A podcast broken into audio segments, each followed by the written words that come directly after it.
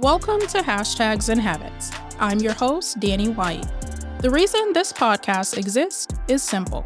For small to mid sized business owners, digital marketing can be complex and frustrating sometimes. But it doesn't have to be that way. As someone who has worked for 10 years as a digital marketer and strategist in startup environments, agencies, digital media publishing, and now as a business owner, I've been there.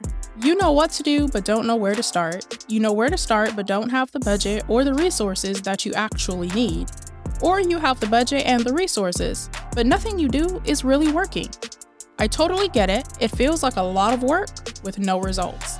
This podcast is designed with you in mind.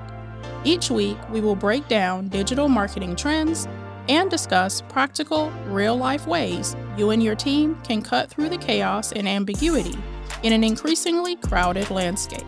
We will also talk about developing habits in your marketing activities that will help you consistently optimize what is working and create measurable results for better business outcomes.